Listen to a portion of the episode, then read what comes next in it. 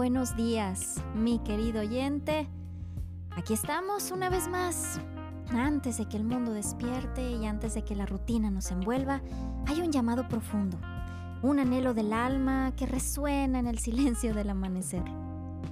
Bienvenidos nuevamente al devocional De madrugada te buscaré, con el pastor Damián Ayala todos los días de lunes a viernes a las 5 de la mañana.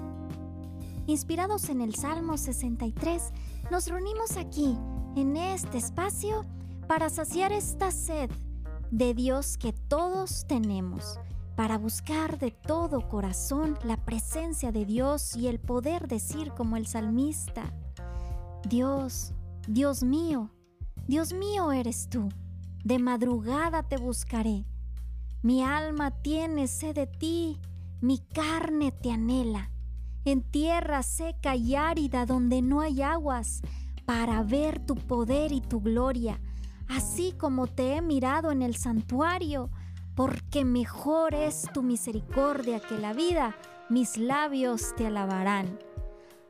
Así como el salmista expresó su profundo deseo de Dios, te invitamos a sumergirte en las escrituras, a comenzar cada día en comunión y reflexión permitiendo que su amor inagotable llene cada rincón de tu ser, porque su amor es mejor que la vida misma y aquí juntos elevamos nuestras almas en alabanza y gratitud. Así que mientras el alba se despliega, comencemos este viaje espiritual, buscando, encontrando y celebrando la presencia de Dios en nuestras vidas. Querido amigo, bienvenido.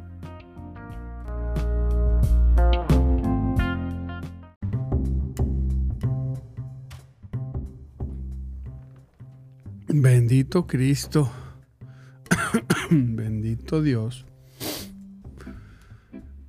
Santo es Dios, poderoso, que hoy nos permite estar aquí en esta preciosa y muy bendecida mañana.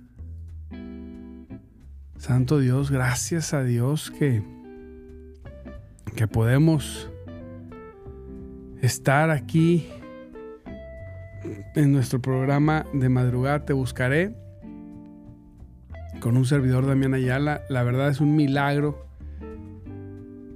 Cada mañana, cada mañana es un milagro y le damos gracias a Dios.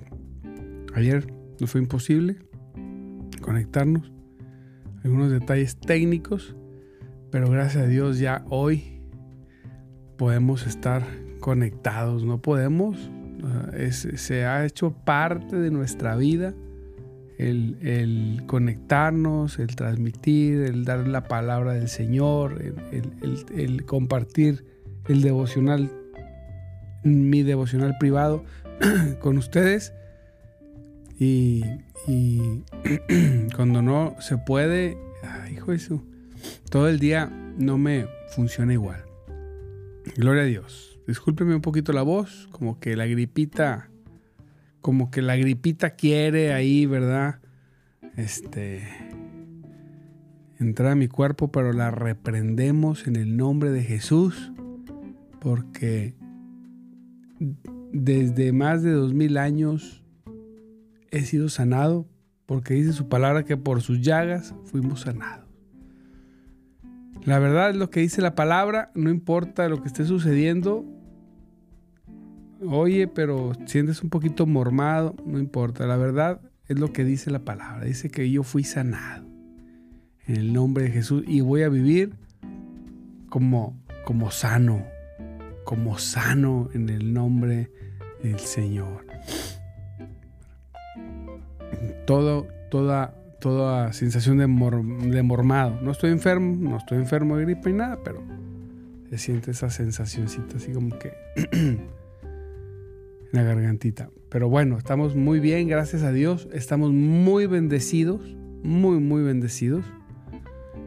Eh, le damos gracias a Dios por, por, este día, porque estamos cerrando una semana, mire, en plena victoria. Dios nos ha dado la victoria. Teníamos en el, el trabajo, en la casa, en el trabajo, en el área del ministerio, Dios ha dado una semana poderosa. Y usted debe saber que el Señor, permítame un segundo, ah, que se caliente la garganta, usted debe saber que el Señor quiere lo mejor para usted. El domingo estoy preparando una predicación poderosa y ya se las compartiré, o si pueden verla por YouTube, sobre la voluntad de Dios para nuestra vida. ¿Está? Con todo. Pero hoy vamos a ver Hechos 14, del 8 al 11.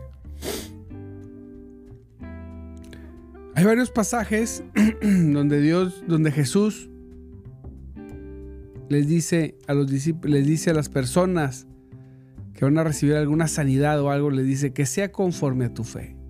Mire, es bien fácil para nosotros, muy, muy fácil, cuando estamos viviendo una situación difícil y, todos la vivimos. Si usted está viviendo una situación de salud, de trabajo, de financiero, familiar, y está viviendo una situación que no es agradable,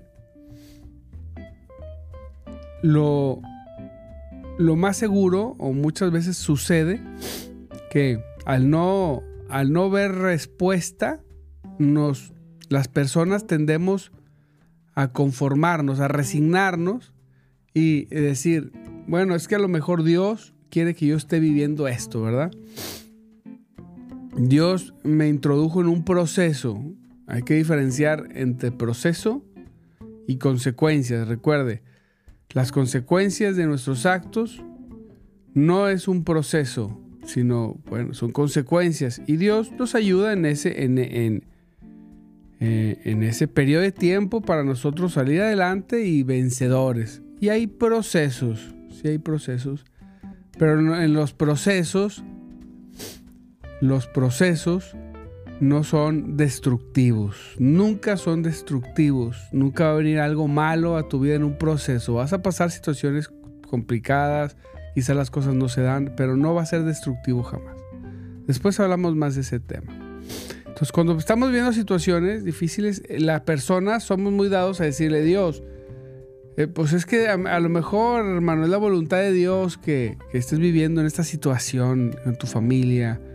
A lo mejor Dios este, te está pasando por un proceso al, permitir que, tu familia sea destruida, imagínese, o, que tu, que tu ser querido esté enfermo, así a veces pensamos, nos resignamos a eso.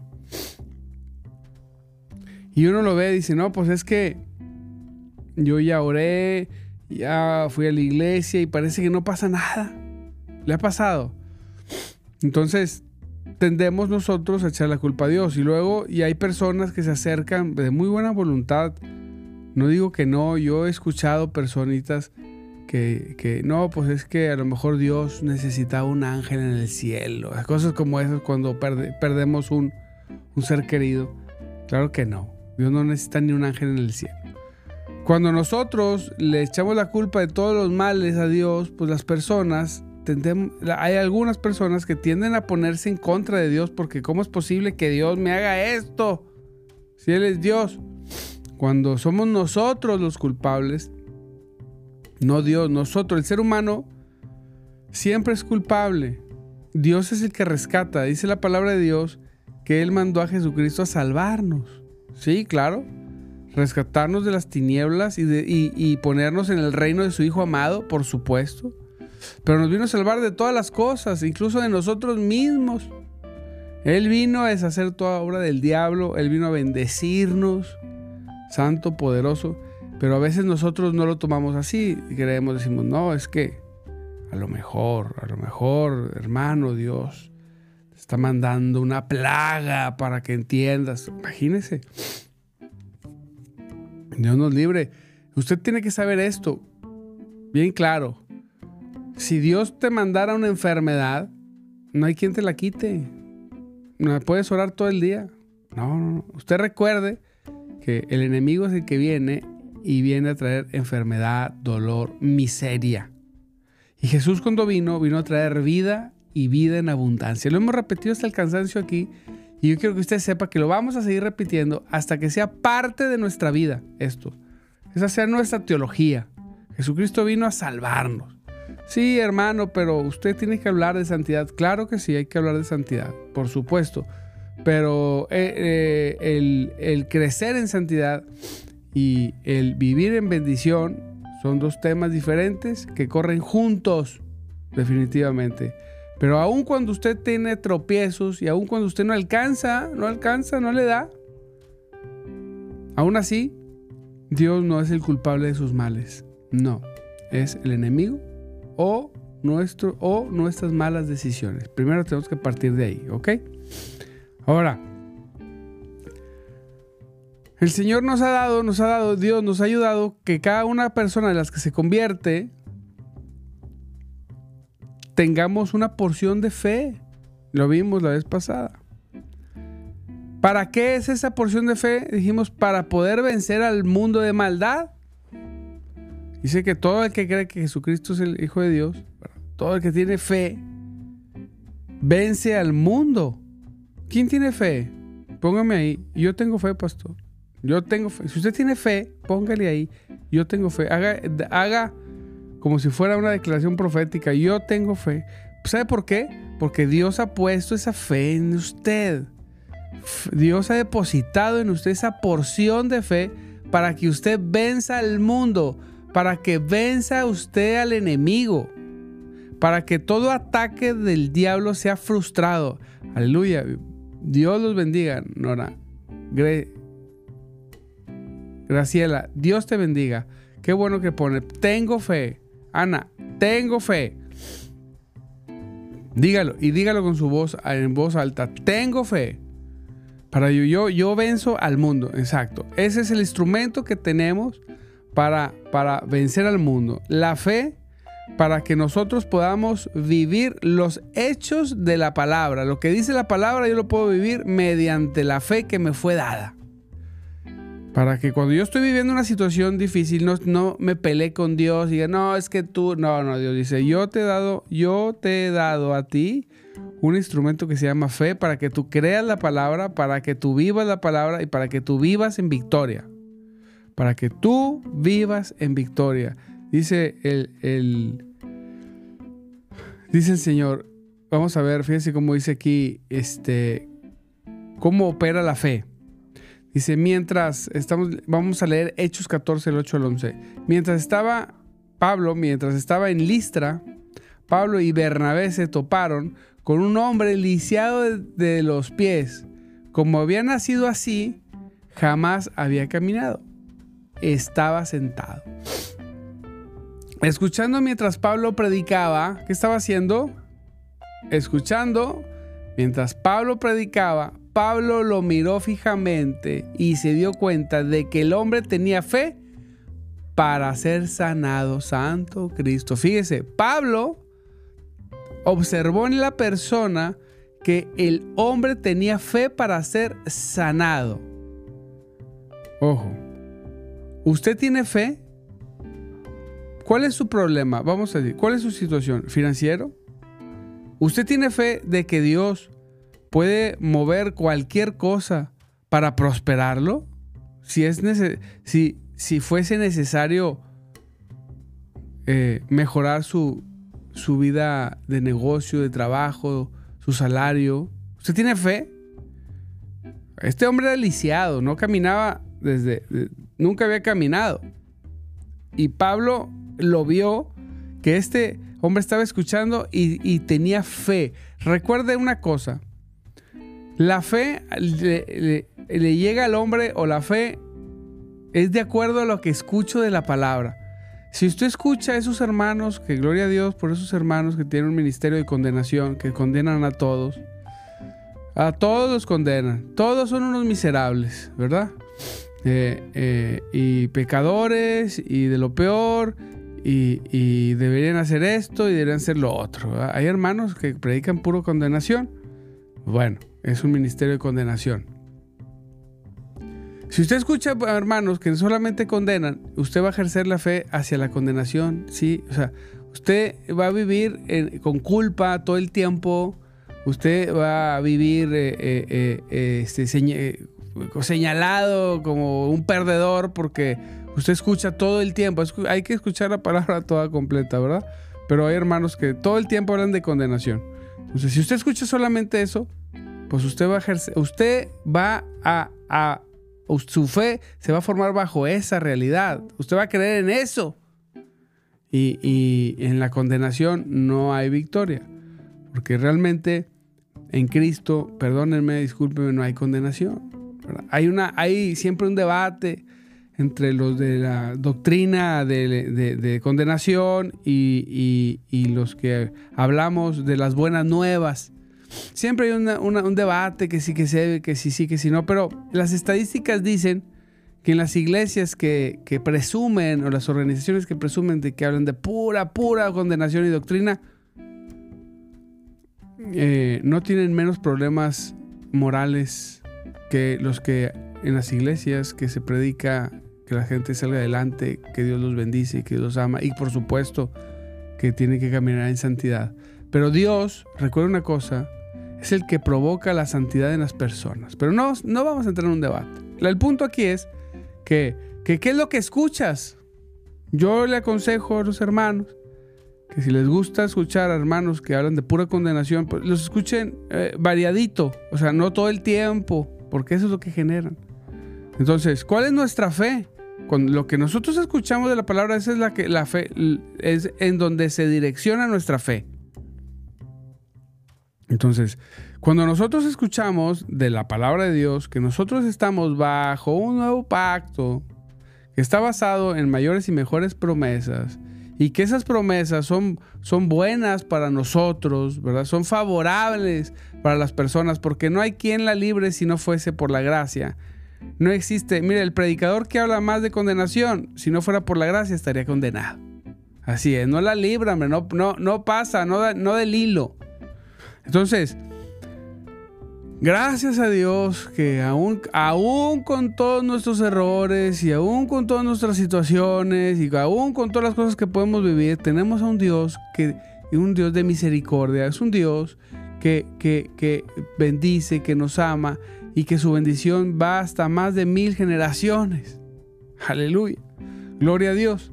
Bueno, este Dios te ha dado fe, y te ha dado palabra para que escuches en esa dirección. Aquí Pablo está predicando, me imagino está hablando de un Dios sanador, porque cuando está hablando Pablo, dice que vio a un hombre que tenía la fe para ser sanado.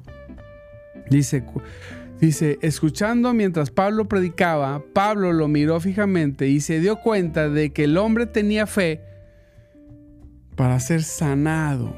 Wow. ¿Usted tiene fe para ser prosperado? La gente tiene mucho miedo a esa palabra. No, el Evangelio de la Prosperidad, no. El Evangelio de la Prosperidad es una cosa y la voluntad de Dios de prosperar a sus hijos es otra. Hay un Evangelio que lo hace que usted pacte y que todo eso es otra cosa. No. El Evangelio completo habla de que usted va a ser una persona que si usted se convirtió es una persona salvo y que Dios quiere que usted esté bien y prospere en todas las cosas como prosperas en tu alma. Punto. Sin irnos hacia el otro extremo. Esa es la realidad. Y ser enfermo y sanar, eso es prosperar. esto es que te vaya bien. ¿Verdad? Entonces, claro que Dios, claro que su palabra, claro que cuando la creemos las personas les va bien, las personas prosperan, las personas, eh, aún con todas las luchas, porque las luchas no se acaban, aún con todo eso, somos bendecidos. Y dice su palabra preciosa que Pablo vio en él que podía ser sanado. Entonces yo, yo reflexionaba y decía, aleluya. Entonces, no, si, si no suceden las cosas, por ejemplo, si yo estoy orando o si yo quiero que haya un cambio en mi trabajo, en mi negocio, con mi esposa, en mi, en mi salud, y no sucede, no es porque Dios no quiera. Las personas suelen decir, no, es que a lo mejor no es voluntad de Dios que yo sea sano. No, pues si usted piensa eso, nunca será sano. Jamás, no olvídese, o sea, morirá enfermo. No, la voluntad de Dios, desde el Antiguo Testamento, era Jehová su sanador. En el Nuevo Testamento, usted puede ver la voluntad de Jesús Y la voluntad de Jesús fue que todos, a donde andaba, sanaba y liberaba, ayudaba, prosperaba y bendecía a todo el que se le ponía enfrente. Tiene que meterse eso en la mente, tiene que creerlo. Entonces, cuando no sucede algo, usted no diga, no, es que a lo mejor no era voluntad de Dios. O sea, es como resignarnos antes de orar. Llegamos con el hermano y decimos, este, Señor, si es tu voluntad, no, no, no, eh, si es su voluntad. Hermano, vamos a orar para que Dios te dé un mejor trabajo, pero esperemos que sea la voluntad de Dios. Es la voluntad de Dios que estés bien. Claro, es la voluntad. Es que, hermano, usted debe caminar más en santidad. Dios va a, producir la santidad en tu corazón si tú te metes a buscar su palabra, si tú le quieres conocer, si tú pasas tiempo con Él. Eso es lo, eh, importante, que nosotros pasemos tiempo con el Señor. A veces eh, pensamos en los resultados nada más. No, sí, la santidad. Sí está bien la santidad, perfecto. Pero, ¿cómo llego? ¿Cómo se puede lograr manifestar en mi vida que yo he sido santificado por Cristo. ¿Cómo? No esforzándome en ser santo, no. Pasando tiempo con Cristo. Pasando tiempo en su palabra. Eso me va a llevar que cuando yo haga las cosas se refleje. ¿Sí? Se refleje. No tengo que estar solamente viendo la meta final de lo que quiero, sino cómo llego a esa meta. ¿Cómo llego? A través de, de buscarle a Dios todos los días no se obsesione, concéntrese, concéntrese en, paso por paso. Olvídese, quítese todas esas voces, todas esas voces que lo condenan. Quítese, eh, de, de, baja todos esos canales de, de, hermanos condenadores que condenan a todos. No, fíjese, dice Pablo, esta persona no dice que era muy santa, ¿va? Ni nada, sino que dice que era lisiado y que estaba escuchando y tenía fe. Lo más importante es que tenía fe para qué? Para ser sanado. ¿Usted tiene fe para ser sanado? ¿Usted tiene fe para ser prosperado?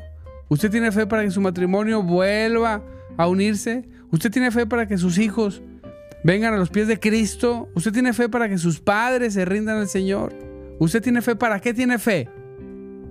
Acuérdese que el Señor Jesús le dijo a unos ciegos, les dijo, eh, eh, le dijo aquí en dice, entonces les tocó los ojos, dice, entraron directamente a la casa donde Jesús se hospedaba y le preguntaron, ¿creen? Y le preguntó Jesús a ellos, ¿creen que pueden, creen que puedo darle la vista? Les preguntó Jesús. Eso es en Mateo 9, 28.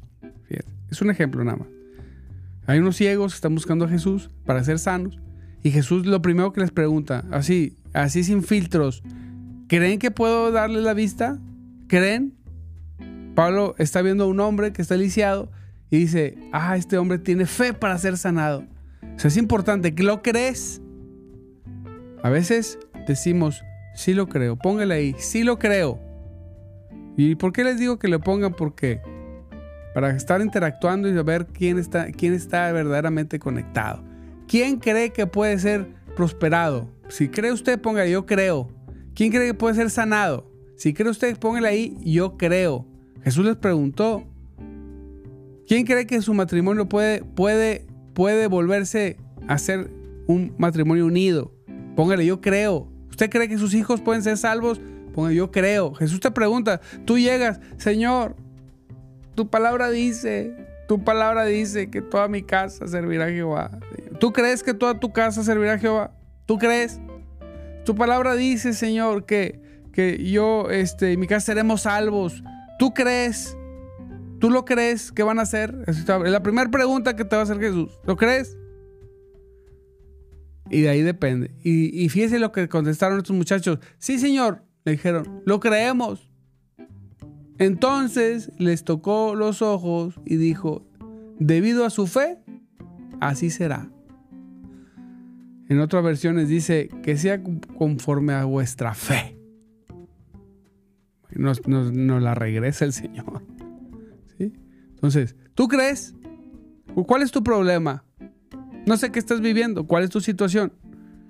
Jesús hoy te pregunta, ¿lo crees? Si tú verdaderamente lo crees, Él va a meter su mano y Él va a tocar en él, Él va a tocar tu problema. Y Él te va a decir que sea conforme a vuestra fe. por si, o sea, si no sucede, decir una persona, no, es que es bien malo esos pastores que dicen que, que, es de acuerdo a la fe, porque, porque luego pobre persona, pues imagínate, pues no tiene trabajo y aparte le dices que pues no tiene porque no cree. Entonces es mejor decirle que pues a lo mejor no es voluntad de Dios. Así, lo más fácil, ¿verdad? La salida más fácil. La culpa, ¿quién? ¿Quién? quién? No, Dios. No fue su voluntad. Es que no todos tienen que, no a todos tienes que irles bien. No, no a todos. Solamente a los que tienen la verdadera fe. La fe que vence al mundo de maldad. Sin nada más. Solamente. No es para todos. Bueno, está disponible para todos, sí. Está disponible para el, para, para el que se aferra Dice, no, no, no, no, no. Mire, yo no tengo, hermano, yo no tengo otra opción más que creer en el Señor. No tengo otra opción y voy a creer en Él. Y la gente te dice, es que estás bien loco. O sea, no te das cuenta, pues estoy loco. Dígame como quiera. Yo voy a creer. ¿No estás viendo que tu hijo todo está enfermo? Pues no, yo no lo veo enfermo, yo lo veo sano en el nombre de Jesús. Por sus llagas fue sanado. Y lo declaro y lo creo y hasta que no me muera, no voy a dejar de decirlo. Pero no, no, te das cuenta que, no te está yendo bien. No, no, no. A mí me, el Señor me bendice. Yo estoy... Eh, las ventanas y las puertas de los, de los cielos están abiertas en el nombre de Jesucristo. Claro que me bendice. Reprendo toda palabra del diablo que quiera decir que no. Y así, oye, no, lo creo. Lo creo, lo creo, lo creo y actúo conforme a, tal. Y quien se aferra, lo obtiene. Dice la palabra del Señor, si, si el juez injusto le hizo caso a la viuda terca, ¿cuánto más no Dios le dará y responderá a sus hijos que creen en Él y que oran y que le buscan todos los días? Claro, por supuesto.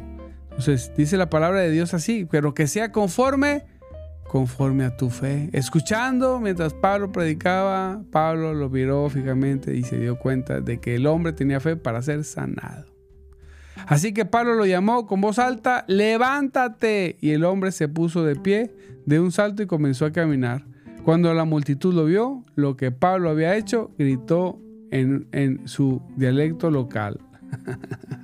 Estos hombres son dioses en forma humana. Bueno, ya se conoce eso, ¿verdad? Se sorprendieron.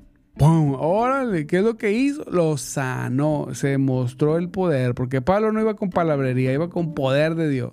Pero el poder de Dios encontraba conexión donde alguien tenía fe. ¡Pum! Y pasaban los milagros. Aleluya. Así que el día de hoy, amado hermano, que sea, con, que sea de acuerdo a tu fe. El poder de Dios ya se soltó. Si tú crees, va a suceder. Y toda la gente que esté a tu alrededor glorificará y alabará a Dios. Santo Cristo poderoso. Padre, en el nombre de Jesús, te damos gracias en esta mañana. Bendice a mis hermanos. Llénalos de tu palabra. Por favor, Señor, estimula su fe para que cada área de su vida, para cada momento, sea de bendición. Amado hermano, te mando un abrazo. Nos despedimos. Te, veo el lunes 5.30 de la mañana. No dejes de conectarte. Conéctate. Conéctate. Y, y, vamos a seguir gozándonos y disfrutando de su poder y de su presencia. Así es, amado hermano. Pues recuerda, no dejes de congregarte. Ve a la iglesia. Ve a la iglesia. Todos los días te lo dice Dios. Ve a la iglesia. Esa es la voluntad de Dios. Así que te mando un abrazo. Te bendigo y recuerda, amado hermano, que Cristo vive y el Espíritu de Dios se mueve entre nosotros. Mucha, mucha bendición. Cristo vive.